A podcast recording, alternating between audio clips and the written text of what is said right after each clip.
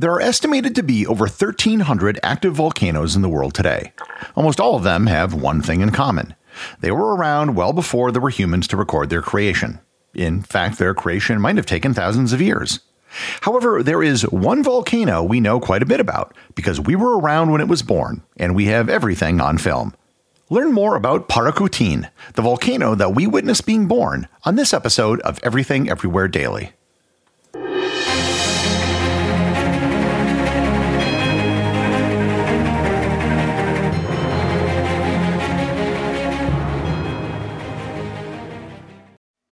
This episode is sponsored by ButcherBox.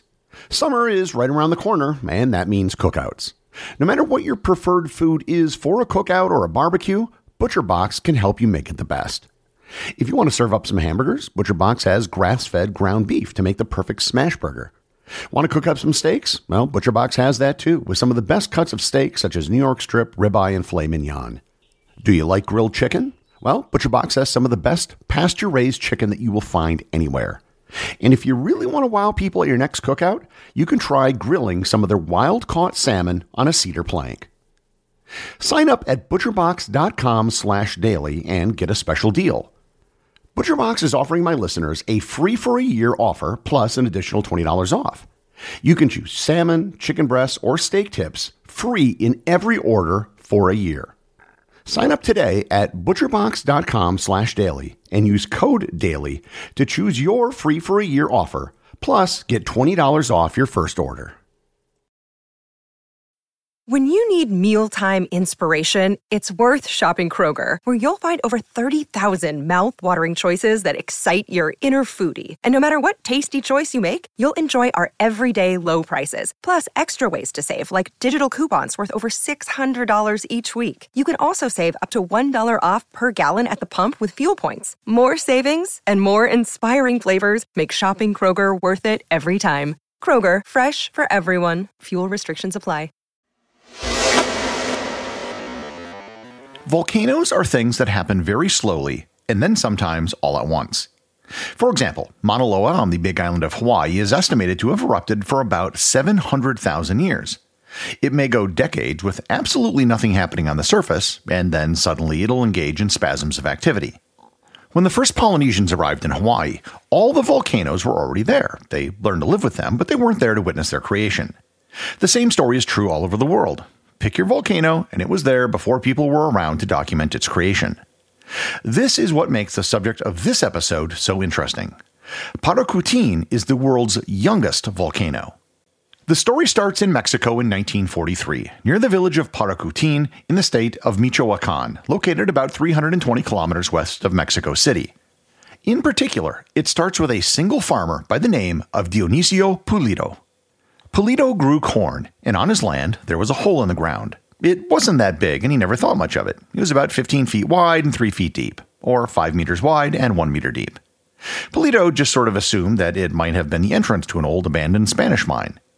He sort of used the hole as a garbage dump. He would often throw dirt or brush into it, or he might store the yoke for his ox in the hole rather than bringing it in from the field. But there was something odd about the hole, however. Children from the village would often play around it and said that it gave off heat, made funny sounds, and sometimes smelled really bad. The other odd thing that Pulido noticed after a while was that despite throwing stuff into the hole, it never seemed to fill up. The day the mystery hole revealed itself was on February 20th, 1943. It was an ordinary Saturday afternoon when he and his family were clearing brush in preparation for the spring corn planting. In the weeks leading up to February 20th, there had been rumblings that had been heard all over the village. No one was really sure where the noises came from because there were no thunderclouds in the sky. But on February 20th, all the noises went silent. When Pulido went to his field, he noticed that the hole had changed dramatically. It was no longer a short, shallow hole in the ground. It was now 150 feet long and 6 feet deep. When later asked about what he found, he was reported to have said, quote, Here's something new and strange. Given his rather understated reaction to the new giant hole in his farm field, he, his wife, and his son went to work clearing brush. However, things kept happening. He said, quote, In the hole, the ground swelled and raised itself, and a kind of smoke or fine dust, gray like ashes, began to rise up in a portion of the crack. With a hiss or whistle, loud and continuous, there was a smell of sulfur. End quote. The bottom of the hole began heaving up and down. Smoke and ash began to emanate from the hole, and a nearby grove of pine trees burst into flame. As smoke continued to billow out of the hole, the Pulido family was split up and couldn't see each other. His wife Paula and his son, not able to find Dionisio, headed to the village. Dionisio, also unable to find his wife and son, or ox, mounted his horse and also went to the village in hopes that they would already be there, which they all were.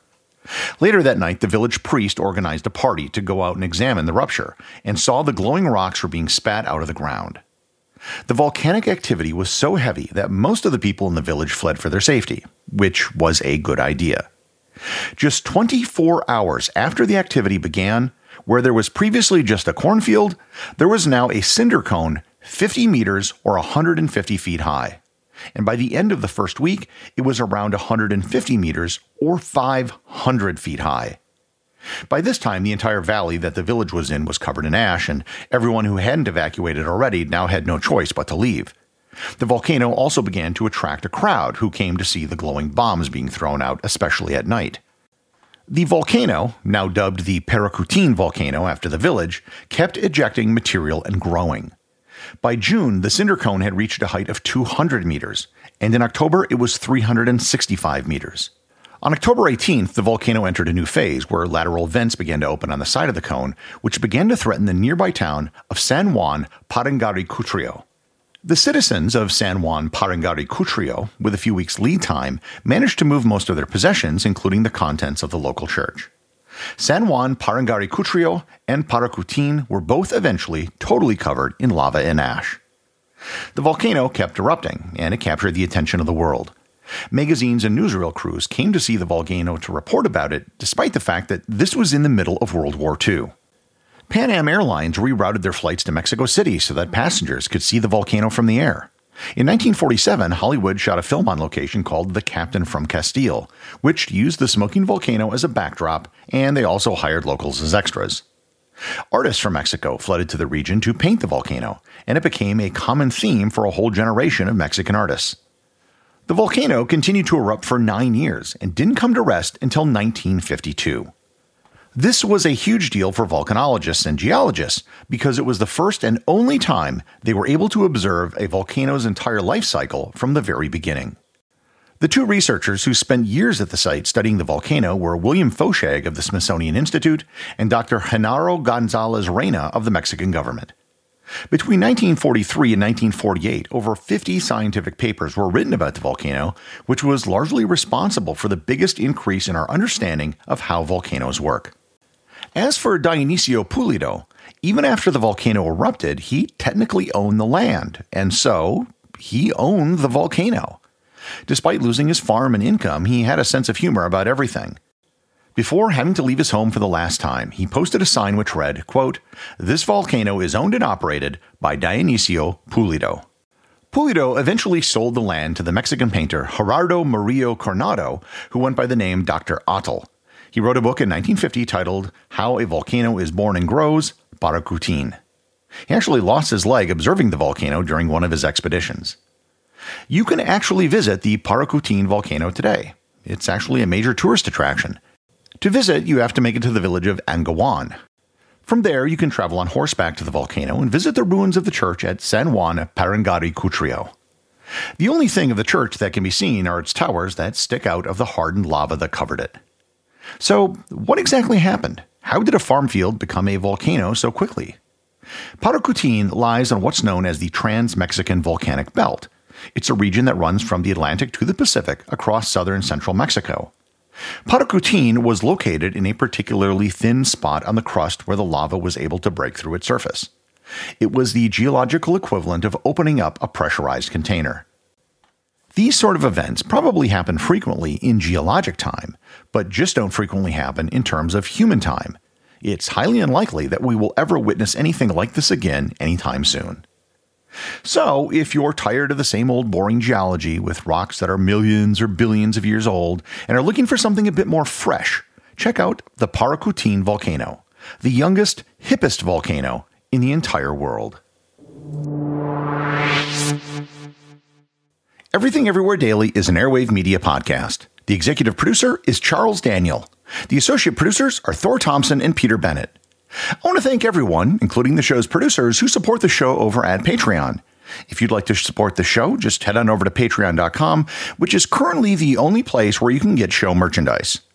Also, if you want to talk to other listeners about show episodes, head over to our Facebook group or Discord server, both of which have links in the show notes.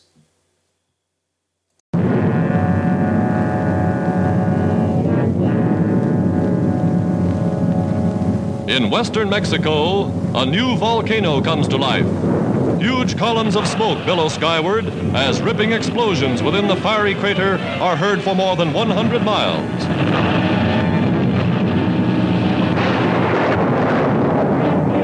Molten lava pouring from the subterranean inferno buried a village of 600 people. The cone, after three days of activity, is 1,200 feet high.